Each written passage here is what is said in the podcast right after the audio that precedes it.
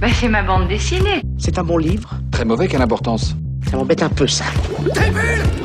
Il y en a qui disent des phylactères. Voilà le son et voilà l'image. On est en train d'enregistrer, là.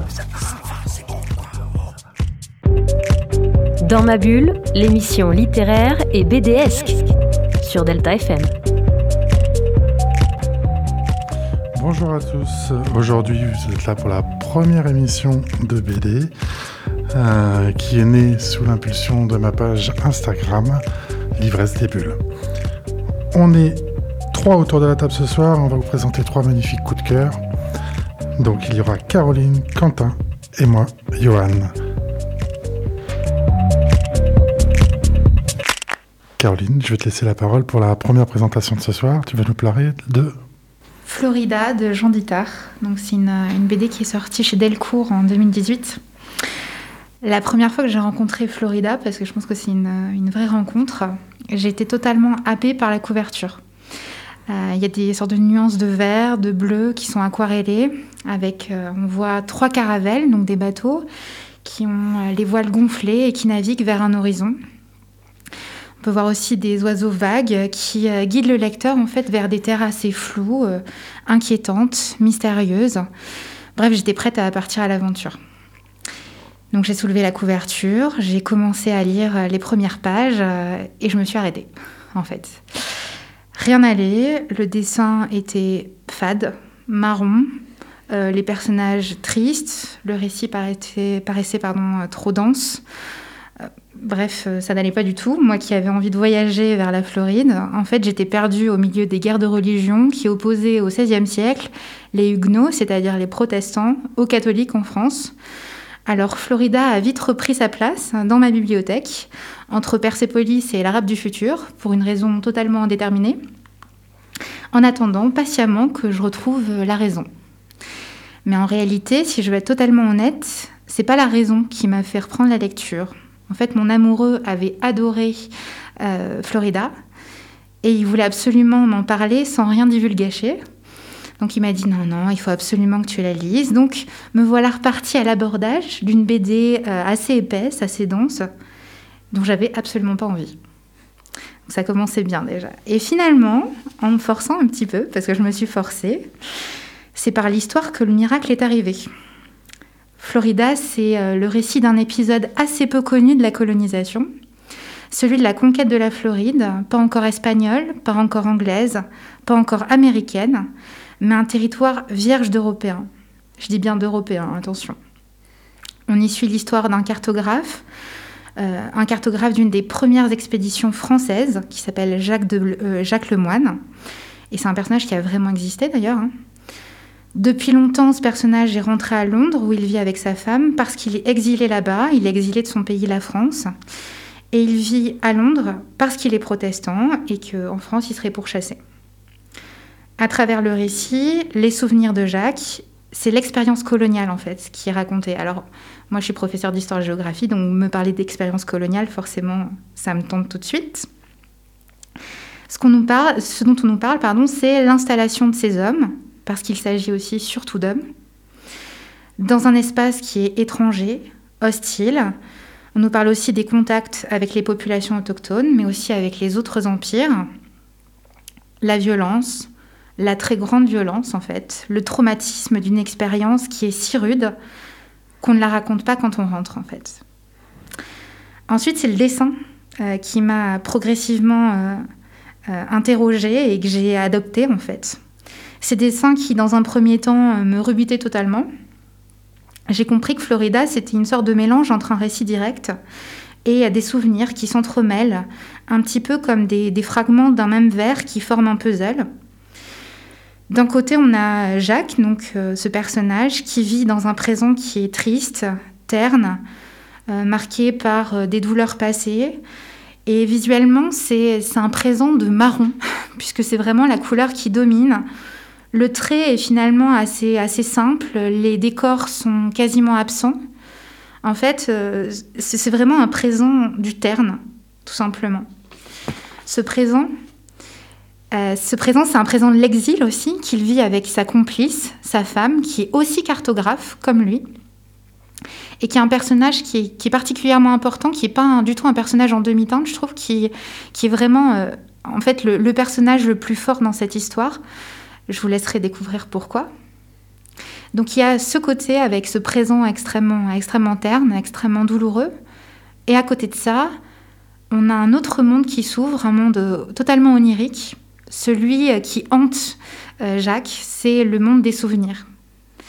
Et là, le dessin, il est coloré, il est plein de nuances, des nuances de bleu, de vert. Et c'est des souvenirs qui sont peuplés à la fois d'extrême beauté, de détails euh, profonds, malgré le flou d'ailleurs, et aussi de très grande laideur. Les couleurs vraiment vives, elles, eh ben Jacques, il les réserve, ou en tout cas l'auteur, il les réserve aux cartes, uniquement aux cartes. Parce qu'au fond, euh, le sujet derrière tout ça, c'est la cartographie. Et, euh, et on a des cartes extrêmement précises qu'on peut retrouver encore aujourd'hui comme documents historiques sur, euh, sur cet espace. Et, et finalement, si je devais garder qu'une seule chose, une seule chose de cette bande dessinée qui m'a vraiment marqué, un tout petit fragment de souvenir, parce qu'au final, on parle beaucoup de fragments de souvenirs dans, dans cette œuvre, ce serait le regard du dessinateur. Alors peut-être que je garde ça moi parce que j'aime dessiner et parce que je comprends ces dessinateurs et l'importance du dessin dans leur vie. Et donc je comprends Jacques quelque part à cause de ça, mais je comprends aussi l'auteur en fait. Parce que le dessin, c'est pas une chose, c'est pas un moment, mais c'est un fil conducteur en fait dans ce livre. Au fond, Jacques Dittard, donc l'auteur, pour moi en tout cas, ça c'est ma perception vraiment personnelle, il parle de lui. Il parle de son rapport aux traits, aux couleurs, au lien presque charnel qui s'établit entre le dessinateur et son dessin. Le dessin, finalement, euh, à travers ce personnage-là et ce qu'il fait dans sa vie, c'est une sorte d'extension de son âme, une, extension de sa pensée. Et, euh, dans le cadre de cette émission, pour cette émission, j'ai relu Florida, que j'avais lu il y a, il y a quelque temps. Et ça m'a fait penser finalement à un article que j'avais euh, que j'avais lu dans une revue qui s'appelle Cosette, il y a quelques années, où on interrogeait un, artiste qui s'appelle Ernest Pignon-Ernest, qui est dessinateur lui-même, pas du tout de bande dessinée, mais qui s'intéresse au dessin, euh, au dessin réaliste notamment, alors que le dessin euh, ici des personnages, les visages notamment, sont pas du tout réalistes. Et durant des années, euh, pardon, excusez-moi, Ernest Pignon-Ernest, il était interrogé par le magazine Cosette et il, est interrogé sur son regard porté sur le dessin et ce qu'il pensait du dessin. Et euh, il y avait une citation qui m'avait beaucoup marqué, que j'avais retenue et notée, et dans laquelle euh, Ernest Mignon-Ernest dit Durant des années, on a dit dans les écoles qu'il ne fallait pas dessiner, que c'était une vieillerie, alors que le dessin est exactement le contraire. Rien de plus intemporel, de plus conceptuel, et la dernière partie, ma préférée, il n'y a pas de distance entre la pensée et la main, le dessin est un signe d'humanité. Et vraiment, quand j'ai clôturé, quand j'ai fini Florida, j'ai pensé à lui. Le dessin comme signe d'humanité parce que pour moi, ce qui reste de Florida, c'est ça. C'est que le signe profond d'humanité chez Jacques, mais aussi chez Jean, donc l'auteur, et même chez Ernest Pignon-Ernest, Ernest, pardon, c'est que le dessin, c'est un signe profond d'humanité chez eux. Ouh. Donc euh, je vous invite tous à, à lire Florida, qui moi m'a voilà, m'a vraiment beaucoup touchée. Ben, merci beaucoup pour ton retour qui est très complet. Euh, moi, j'ai découvert aussi cette BD il y a quelques années et tout comme toi, euh, euh, les premières pages m'ont fait peur. Les premières pages m'ont fait peur parce qu'il y a des choses que j'apprécie réellement dans une BD, c'est quand la, couve, la couverture ne nous ment pas. Tout à fait. Et euh, j'avais l'impression, dans ce livre, quand j'ai quand quand vu la couve, parce qu'elle est vraiment très très belle, euh, j'avais l'impression, quand j'ai tourné les premières pages, que la couve était un mensonge par rapport à ce livre. Euh, mais j'ai fait aussi l'effort de lire cette BD, parce que des fois, il faut se pousser un petit peu et aller un peu plus loin. Et je me souviens bien de l'histoire, et, je me souviens bien de, de ces deux personnages, Jacques et sa femme, hein, c'est ça Oui, tout Sa à fait. compagne, euh, dans ce petit appartement ou cette petite maison où c'était terne, c'était gris. Je me demandais ce que je venais faire là, et effectivement, il y a des, des allers-retours entre le présent et, et le, et le passé. Tout à fait. Et euh, du coup, euh, ça m'a un petit peu réconcilié avec la BD, mais, mais je ne regarde pas un flagrant coup de cœur, Mhm. personnellement, un titre personnel. Mais effectivement, euh, euh, moi, j'avais découvert Jean Dittard, enfin, j'ai découvert après Jean Dittard, découvert réellement, à travers euh, les tableaux de l'ombre. Je ne sais pas si tu l'as lu. Non, jamais. Euh, ça a été édité à Delcourt, le Louvre, et en fait, euh, c'est l'histoire de, de- des petits tableaux qui veulent se venger des grands tableaux et qui sortent le soir de leur tableau pour aller, euh, euh, bah, pour aller euh, un peu faire la révolution face à ces grands tableaux, parce que il n'y en a que pour eux, on ne va voir que ces grands tableaux. Et du coup, c'est assez rigolo. Je te conseille, cette BD, elle est vraiment très très bien faite.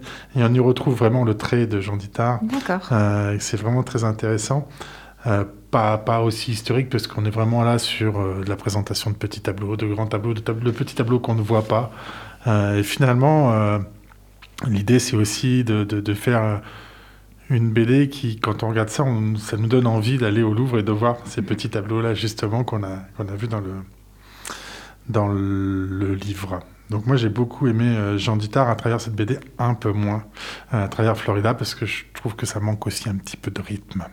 Mhm. Et effectivement, ce que tu dis, euh, c'est vrai, hein, il y, a- y y beaucoup de choses très intéressantes, on y découvre beaucoup de choses, mais pour moi ça manquait de rythme et ce mensonge de la couverture euh, m'a- un petit peu mis un froid. Mais j'ai vécu euh, une chose assez similaire ce week-end, justement. Je suis allée en magasin de BD ce week-end. Et pour, pour découvrir une des autres BD de la, de la liste qui sera proposée aujourd'hui. Et, euh, et j'ai vu euh, sur le comptoir une bande dessinée qui parle de Ouessant. Alors, euh, c'est Retour à Ouessant, quelque chose comme ça qui vient de sortir. Ouais. La couverture est sublime. Et je l'ai ouverte. Et le dessin, et ça y est, j'ai vécu exactement la même chose. Le dessin m'a rebuté totalement. Ouais. Et, et j'ai vraiment vécu ça aussi comme le mensonge en effet de la couverture. J'étais, mais c'est pas possible. Je m'attendais à voir des grandes étendues. Et je me retrouve face à des cases hyper serrées, des visages tous rapprochés les uns des autres. C'est, pas possible. je, je veux voyager et on m'en empêche totalement. C'est ça. Et, et moi, j'aime bien, euh, dans le monde de la bande dessinée, j'aime vraiment ça. C'est-à-dire que pour moi, la couve, elle, elle doit représenter et, et, euh, elle doit tout de suite dire ce qui- quasiment ce qui va se passer, Mm. sans les détails, mais quasiment dire ce qui va se passer. Alors, euh, si on regarde les, les trois bandes dessinées euh, qu'on va présenter ce soir, euh, il y, a- il y a trois couves qui sont totalement différentes. D'ailleurs, c'est très rigolo parce que c'est trois thèmes et trois BD totalement différentes. Mais euh, c'est c'est peut-être celle qui en dit le moins sur le livre. Tout à fait. Alors que sur les autres, il y a quand même pas mal de, de- de choses qui sont dites. Euh, Quentin, tu veux rajouter quelque chose sur la BD Florida? Non. D'accord. Et bien maintenant, c'est à toi, Quentin. Tu vas nous parler de... Négaloid euh, de Vincent Perriot, paru en 2018 chez Casterman. Négaloid, c'est une BD euh, de couverture rigide euh, de 208 pages, grand format. La couverture, elle est divisée en trois parties. Il y a la partie basse où on voit un désert aride avec le personnage principal de la BD. Il y a la partie haute avec une immense ville littéralement à l'envers. Et pour les séparer, un ciel bleu apparaît le titre de la BD. Le pitch de la BD, euh, mon résumé, c'est qu'il faut imaginer une terre aride où l'homme euh, cohabite avec les dinosaures. L'eau, qui est devenue l'or de la civilisation, est acheminée à travers le monde vers euh, la ville par de grands tuyaux. Tout ça est dirigé par une immense entité nommée le réseau, perché au sommet du tour qui surplombe la ville. Le personnage principal, c'est un berger qui, après euh, la perte de son troupeau de Triceratops, décide de se venger en attaquant le réseau qui est le responsable. Est-ce que Jarry arrivera-t-il à se venger? Qu'est-ce que le réseau? Et où est passée toute l'eau? Le scénario est très intelligent et très bien réalisé avec un rythme assez soutenu. Le désert des dinosaures et les personnages sont très réalistes. Et dès que l'on arrive, dès qu'on arrive en ville, le dessin fait plus futuriste avec des véhicules volants des gra- et les graphismes du dessin de la BD s'inspirent beaucoup de ceux de Mobius, un auteur très connu dans le domaine de la BD. C'est une très belle BD où les dessins réalistes se mènent à un univers fantastique, ce savant mélange d'un négaloïde que je vous conseille de lire. Ok, merci. T'as quelque chose à rajouter? Moi, j'ai pas été prise par, euh, par cette BD. J'ai trouvé ça en fait très beau, Mm. Euh, en termes, notamment en termes de couleurs. J'ai trouvé qu'il y avait un choix euh, euh, qui était absolument sublime. Même le dessin, en fait, il est d'une complexité folle. Il y a une multitude de détails. Je pense que ça peut plaire à plein de gens, notamment à cause de ça, parce qu'il y a une, une foule de détails incroyables. Mais je pense que c'est le récit qui m'a pas emporté, qui a pas réussi à m'emporter. Alors que les problématiques de l'eau en soi, euh, et euh, c'est une problématique hyper contemporaine, euh, qui, qui peut parler à n'importe qui aujourd'hui euh, sur euh, le- le- la privatisation de l'eau, même juste à ça, Mm. ou le maintien sous la coupe d'une entité particulière. Mais je ne saurais pas dire vraiment pourquoi. C'est peut-être la longueur. Peut-être que j'ai été un peu feignante aussi. C'est possible. Alors que je suis allée jusqu'au bout. Mais, euh, mais j'ai pas été prise vraiment par le récit. Alors que j'ai trouvé ça esthétiquement magnifique. Voilà. C'est vrai que le dessin est magnifique et hum, je sais, je peut-être, je pense, mais Négaloid est euh, très rythmé, mais que dans les parties, dans la ville, dans les parties, je, personnellement, dans, dans le désert, c'est un peu plus lent au début. Peut-être, je sais pas, pour moi. Ah non, c'est peut-être à cause de ça, en effet. je- Ouais, mais il y a vraiment, il y a, il y a vraiment deux, deux aspects. Il y a euh, l'aspect du désert où c'est aride, euh, c'est, il y a peu de détails, mais on, on voit bien euh, le, le principal, c'est le désert. Il n'y a rien avec les couleurs du désert. Et après, il y a effectivement la ville euh, éclatante. Toujours euh, présentée en bleu, euh, la couleur de l'eau, hein, parce que c'est le sujet principal, hein, c'est bien euh, la privatisation de l'eau, le contrôle de l'eau, euh, qu'est-ce qu'on en fait, comment on en fait, qui contrôle, parce qu'en fait c'est bien aussi le deuxième sujet, c'est qui Oui. contrôle. Et comment Euh, c'est un outil de domination aussi extrêmement fort euh, derrière. Oui, c'est ça. Mais, mais, mais justement, la, la domination, c'est un peu cette notion de domination, le, le- la domination de l'eau et pourquoi et qui la contrôle, du coup, on, on découvre tout ça, et on va pas le spoiler parce que c'est pas l'idée, mais on découvre tout ça à la fin de la BD. Tout à fait. Et, et du coup, euh, moi je trouve que c'est justement toute cette fin. C'est c'est 10, 15 dernières pages sur les hum. 180, t'as dit 208. sur les 208 pages, euh, qui, qui, qui, qui, font, qui donnent l'intérêt de, de, de toute la BD euh, sur, euh, sur tout le début. Quoi. En fait, Mm. Tout le début, on comprend mieux pourquoi, on comprend mieux euh, toutes les interactions. Et quand on la relit une deuxième fois, parce que moi je l'ai lu en deux fois, j'ai lu une première fois, après je l'ai relu une deuxième fois, et ben, euh, du coup on reprend euh, l'histoire de manière euh, plus structurée et avec euh, ah oui ça moi, je comprends mieux maintenant ce point-là parce que euh, effectivement change voilà, donc, Mm. on change de regard quand on quand on la relit euh, une deuxième fois. Moi j'ai bien aimé, euh, j'aime bien ce- cette notion un peu futuriste, un peu critique de la société, hein, clairement. Euh, là, on est, on est dans, dans, dans la veine de la critique, de, de la dystopie. Alors, c'est bizarre parce qu'on fait une dystopie, mais avec des dinosaures. Donc, un petit peu bizarre, euh, mais ça reste euh, voilà, une notion de, de, de comment euh, demain on pourrait contrôler l'eau, qui pourrait le contrôler et est-ce que les choix faits à une époque pourraient pas avoir un impact que nous, on n'a pas souhaité donc moi j'ai vraiment aimé cette BD. Euh, je trouve que le graphisme est très très bon. Il, est en train de préparer le second. Euh, pour ceux qui, qui écoutent euh, ce soir, il faut regarder. N'hésitez pas à regarder sur YouTube sa page. Il passe des heures à vous montrer la façon dont il dessine. C'est extraordinaire. Moi je l'ai rencontré à Angoulême il y a deux ans. Il prend le temps avec les il prend le temps avec les personnes qui viennent le voir en dédicace mais il prend réellement le temps au point des fois. euh, Enfin, moi, je l'ai vu faire, hein, euh, euh, l'attaché de presse derrière, parce que je ne sais pas si vous avez déjà assisté à des, des séances de dédicaces à. Angoulême notamment, parce que c'est pas forcément le cas dans tous les dans tous les festivals, mais à Angoulême, l'attaché de presse il dit oh, maintenant, euh, dans 10 minutes, il faut que tu sois parti. Et, et il s'est littéralement retourné derrière l'attaché de presse. Il a dit dans 10 minutes, j'aurais pas terminé parce que j'ai besoin d'échanger avec mes lecteurs et qu'il y en a encore une vingtaine et que je veux pas faire mes, mes, mes dédicaces en deux minutes. Et rien que ça, après avoir échangé effectivement avec lui, parce que j'étais, quand il a dit ça, j'étais le deuxième dans la file. Il y en avait encore une dizaine derrière moi. Et c'était sûr que dans 10 minutes, il n'allait pas terminer. euh, et euh, rien que ça, moi, j'ai euh, déjà, ça m'a fait aimer le personnage. Et après, quand on a échangé, effectivement, il a cette humanité, cette, cette, cette envie de partage. Et si vous avez l'occasion d'aller voir euh, sur sa chaîne euh, YouTube, l'auteur c'est Vincent Perriot. Euh, ça doit être ce nom-là. N'hésitez pas à aller le voir, c'est vraiment, vraiment très intéressant. Il fait même des vidéos d'une heure où, il commence à dessiner, il vous explique, il, découpe, et puis il vous montre comment il fait des inserts. C'est vraiment très très instructif sur sa façon à lui de dessiner. Et il est en train d'écrire justement le tome 2. Je suis pas sûr qu'à l'origine le tome 2 était prévu.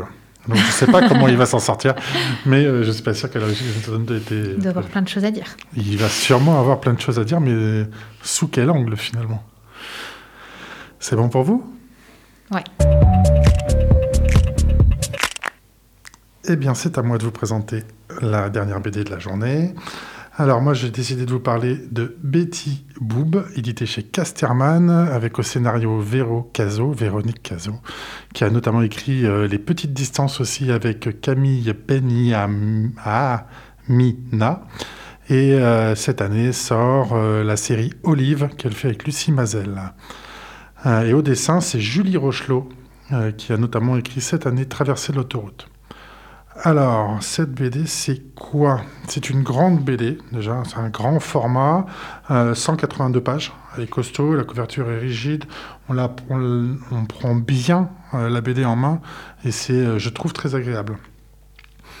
Et je vous ai dit tout à l'heure, moi, j'aime bien quand les couves me parlent. Et euh, du coup, la couve, eh ben, euh, j'ai tout de suite été attiré. Euh, pourquoi j'étais attiré? Parce qu'elle nous dit quasiment tout ce qu'il y a à savoir d'important sur la BD en un seul regard. Donc elle est très haute en couleur, euh, un peu comme les affiches de cirque, moi j'ai trouvé. On retrouve ça dans les affiches de cirque, avec une femme en plein milieu qui est quasi nue, il lui reste juste une culotte, un hippies sur le sein droite et le sein gauche sort un phénix qui va exploser et euh, qui va donner le sens de l'histoire un petit peu. Alors euh, ça c'est la partie principale, on voit quasiment que ça sur la BD, il y a des couleurs flashy, on a du orange, du vert, on a euh, du jaune, on a du blanc, du noir. Voilà, c'est très, très coloré. Et cette jeune femme a les cheveux courts, elle sourit beaucoup. On est là sur une notion de une réinterprétation visuelle de Betty Boop, du coup, et pas Betty Boob. Et euh, Boob, c'était le jeu de mots justement pour la notion euh, du sein. Euh, donc voilà, c'était un peu le, jeu de mots avec ça. Et donc voilà, moi j'ai vraiment été très très attiré. Et, et pour vous dire derrière l'histoire, parce que si vous avez un petit peu compris ce que, là où je voulais vous amener, l'histoire c'est assez simple. Sur la quatrième de couve, il y a une citation qui est très très agréable à lire et qui, résume aussi, encore une fois, c'est là où toute l'intelligence de la mise en page, je trouve, c'est elle a perdu son sein gauche, son job, son mec, elle ne le sait pas encore, mais c'est la meilleure journée de sa vie. Rien que ça, je trouve que ça dit beaucoup. Alors maintenant, effectivement, vous avez un petit peu compris euh, de quoi ça parle. Ça parle d'une femme, d'une jeune femme. On la découvre au tout début, euh, allongée avec, euh, avec son mari, son mec, comme euh, on dit sur la quatrième de couve. Et on voit un petit crabe qui longe le corps de la femme. Et ce petit crabe ben, va venir euh, hanter son sein et lui prendre son sein. Donc euh, voilà, on suit cette jeune femme qui va perdre son sein, et puis peu de temps après, elle va perdre son job, et puis peu de temps après, elle va perdre son mec, parce que son job, euh, dans le contrat de travail, c'est marqué, il faut avoir deux seins.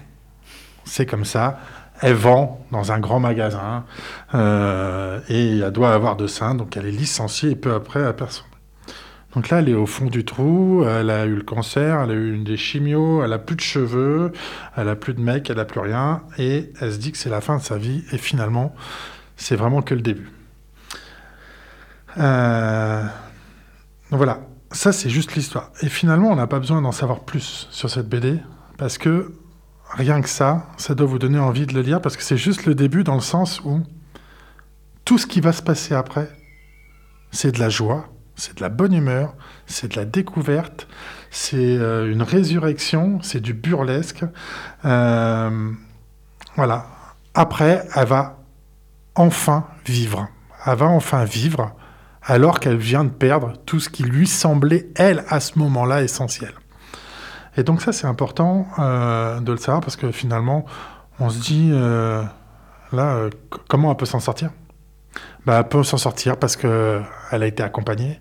Elle peut s'en sortir parce qu'elle a rencontré d'autres personnes qui, euh, qui lui ressemblent, pas forcément euh, qui ont perdu un sein, mais qui sont, selon la norme, différentes.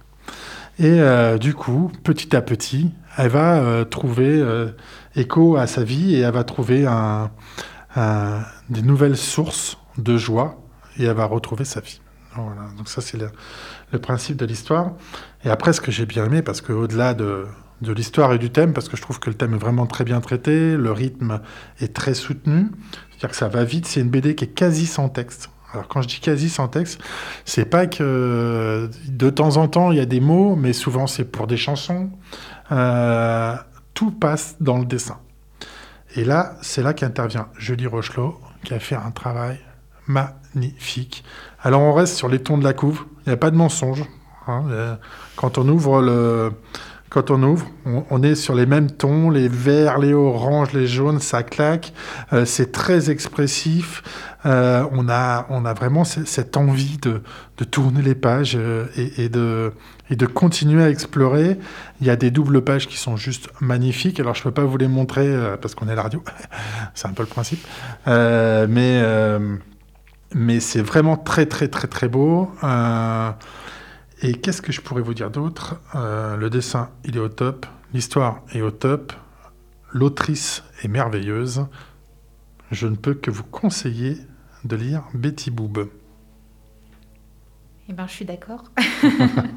c'est magnifique. C'est euh, franchement, euh, ça se lit d'une traite. Et en effet, le, le fait qu'il y ait assez peu de texte fait que c'est une lecture qui se fait hyper facilement.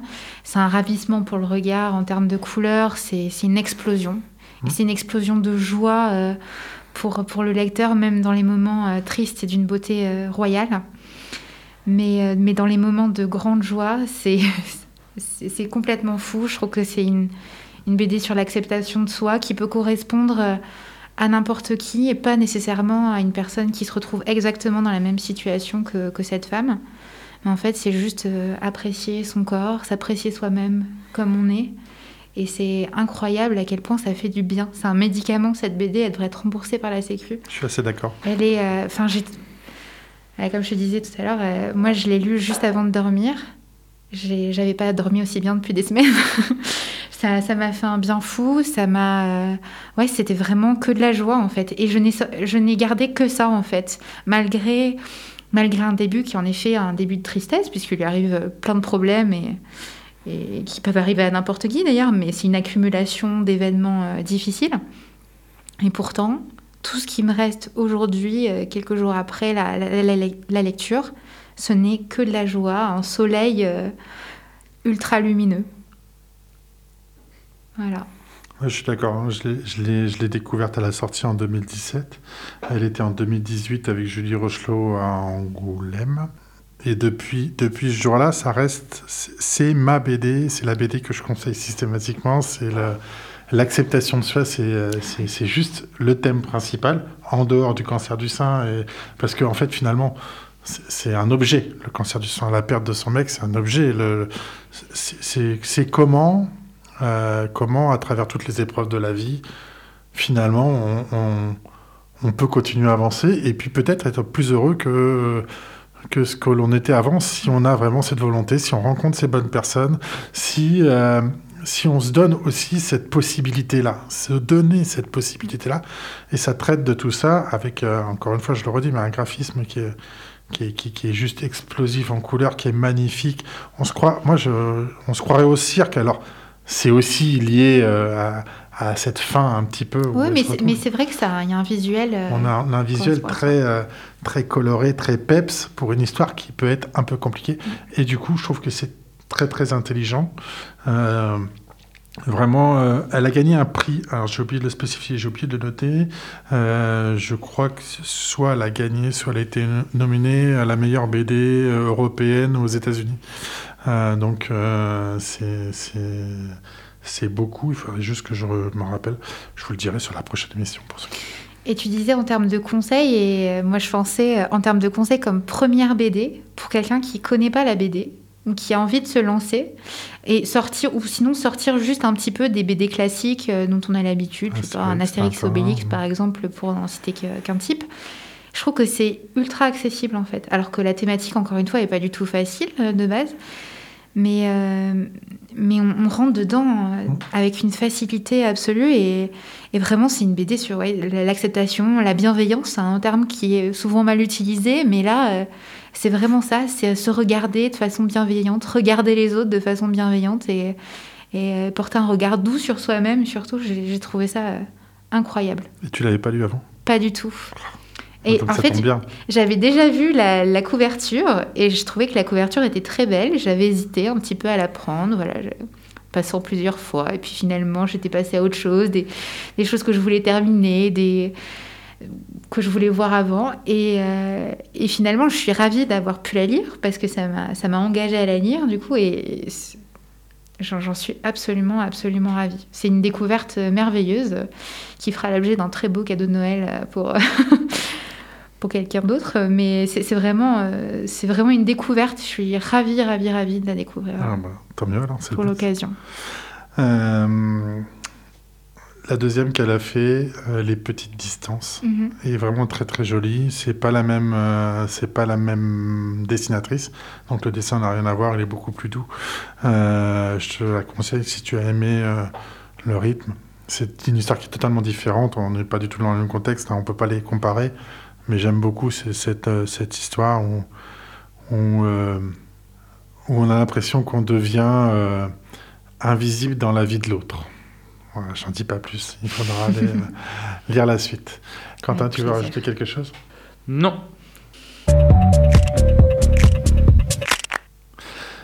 Eh bien, merci à vous deux euh, pour cette première émission. Euh, la prochaine émission, c'est dans 15 jours. On sera un peu plus nombreux autour de la table, normalement, s'il n'y a pas de problématique. Même heure, mardi. Ça sera quel jour Je ne sais plus. Euh, mardi dans 15 jours à 17h30. Le 15. On me souffle à l'oreillette. Euh, je vous remercie à tous. Merci Caroline. Merci. Merci Quentin et au plaisir de vous lire.